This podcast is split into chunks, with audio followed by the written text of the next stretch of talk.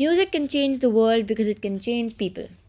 So spoke Bono, the lead vocalist of the band U2. Hello everyone, I'm Ada Bani, 13 years old, and I've been singing since I was almost an infant. Welcome to the pilot episode of Rotations and Revolutions. When I first had the idea for this project, uh, I had a lot of different questions running through my mind. But there was something common to all of them. They were all about music. We know music affects us, whether we're making it or listening to it, but have you ever thought about whether it can help people heal together? Can it bring an attitudinal change in them? Can it be responsible for revolutions? And can it reignite passion in dormant fires? That's such a dramatic thing to say. Um, so, we'll be looking into all of these questions and exploring how music is a powerful tool that brings people from all walks of life together, changes mindsets, and transcends boundaries. There are so many different ways in which the term social change can be used, right? So, one of them is in the context of identities, which is all the rage in Generation Z's era. the fact that gender is a social construct is being acknowledged big time, and people loving people regardless of their sex is being given attention and encouraged. Music, uh, which is a method of healing and often an escape for today's generation, has naturally has a huge role to play. So, some of 21st century American pop's most famed vocalists including Troye Sivan, Sam Smith, uh, Girl in Red, and Kehlani, are openly homosexual, and most of Girl in Red's songs are about relationships or intimacy with girls.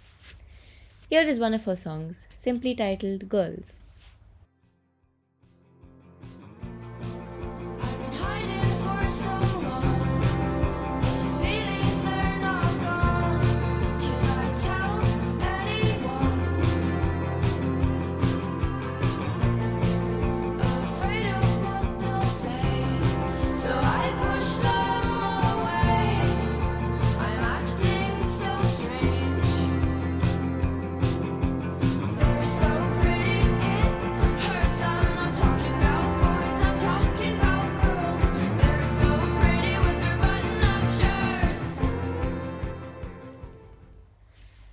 As you heard, this song also briefly touches upon the LGBTQ community's fear of becoming social outcasts once their sexuality is revealed to the world.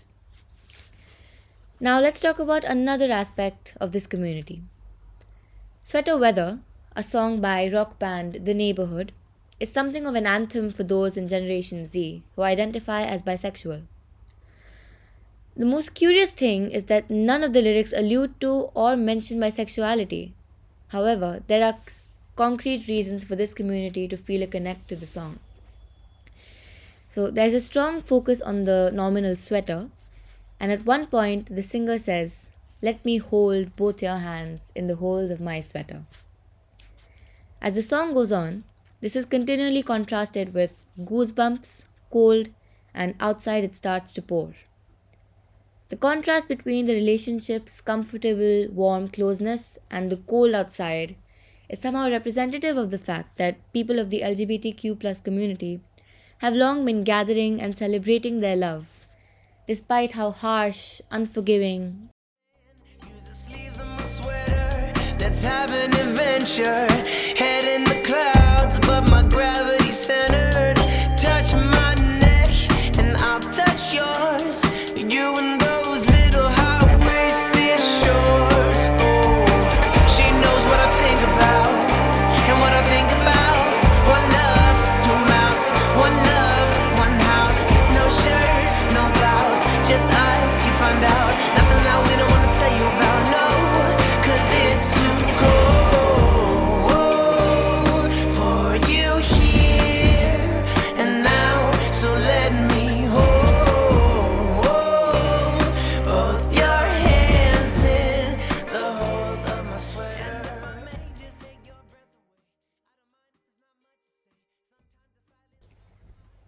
So, sexual preferences are being recognized throughout the world, but there's another aspect of identities that has a little less recognition that of ethnic identities. Uh, the United States is one of the most highly populated countries in the world, with 14.4% of its residents being immigrants as of 2015. One such person is American Japanese pop singer Mitski, who moved to the US from Japan at the age of 18. Her songs about love, empowerment, and finding oneself amidst chaos connect strongly to the minds of teenagers today, including many of my own friends. I tell you, I've seen so many Instagram stories of people posting Mitski lyrics or themselves vibing to Mitski. Her 2016 single, Your Best American Girl, is about trying to be the best American girl for the ultimate American boy she is in love with. Amidst the verses of You have so much to do and I have nothing ahead of me, that express feelings of inferiority and a longing to be more stereotypically American, the chorus finds self acceptance and a rueful acknowledgement of the fact that she couldn't help trying to be your best American girl. Mitski captures perfectly what it is to know that you are an outsider for a community and wanting to be part of that community and its cultures despite this. Here is a small snippet of the song.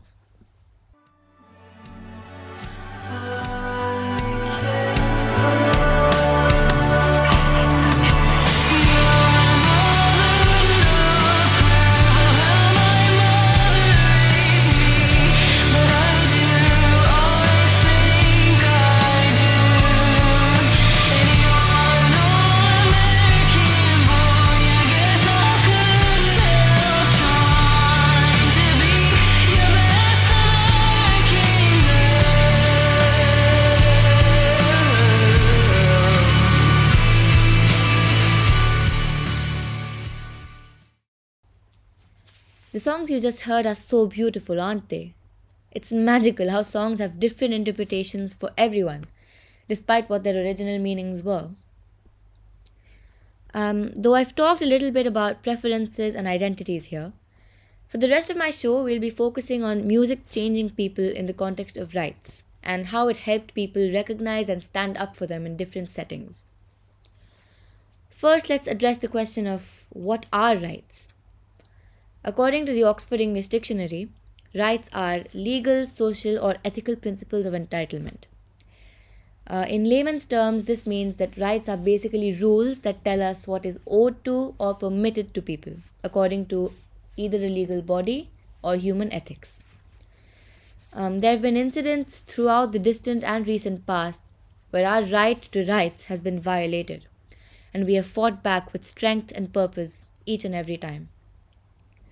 We've come together and talked, eaten together, danced together, and sung songs of hope and joy. Music has more often than not been the center of peaceful protests and helped to unite people. Over the next few episodes, you will see many such occurrences. One of the most widely known examples of people fighting for their rights is the civil rights movement, the center of which was the US in the 60s. It was a mass protest against racial segregation and injustice towards the African American community and was the nucleus of a musical revolution. The R&B and soul styles of music first became popular during this time. We'll be discussing examples of this in depth in later episodes. Another very strong example, though less known than the one above, is people asserting their rights over tyrannical governments or orders when Pakistan was under the presidentship of General Zia ul Haq, it went through a period of social oppression. So, this included a heavy repression of journalists and the press, the shutting down of protests, and the imprisonment of rape victims on the pretext of having engaged in adultery. An Urdu poem by composer Faiz Ahmad Faiz, titled Hum Dekhenge or We Shall See, became widely sung and celebrated after popular ghazal singer Iqbal Bano released a musical version of it. Here is a snippet of the song.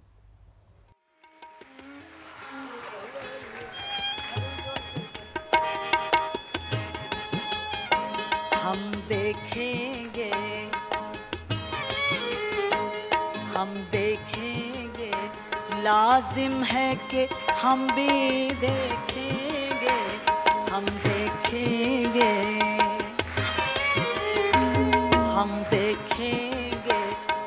लाजिम है कि हम भी देखेंगे हम देखेंगे। वो दिन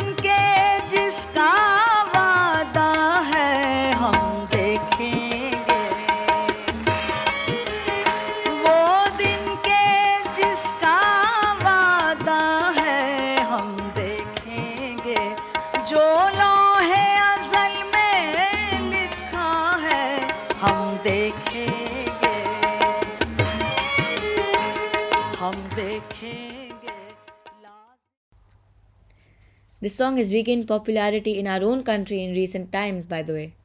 We'll see how and why very soon. Now, before I spill all the deets about everything mentioned here, I must say goodbye for the moment. Hope you all enjoyed this intro to the fun little expedition that we'll have in the coming episodes. There is so much more that we're going to explore within as well as outside of what we just discussed. Get ready to take a deep dive into history, music, people, and their minds. This is Ada signing off.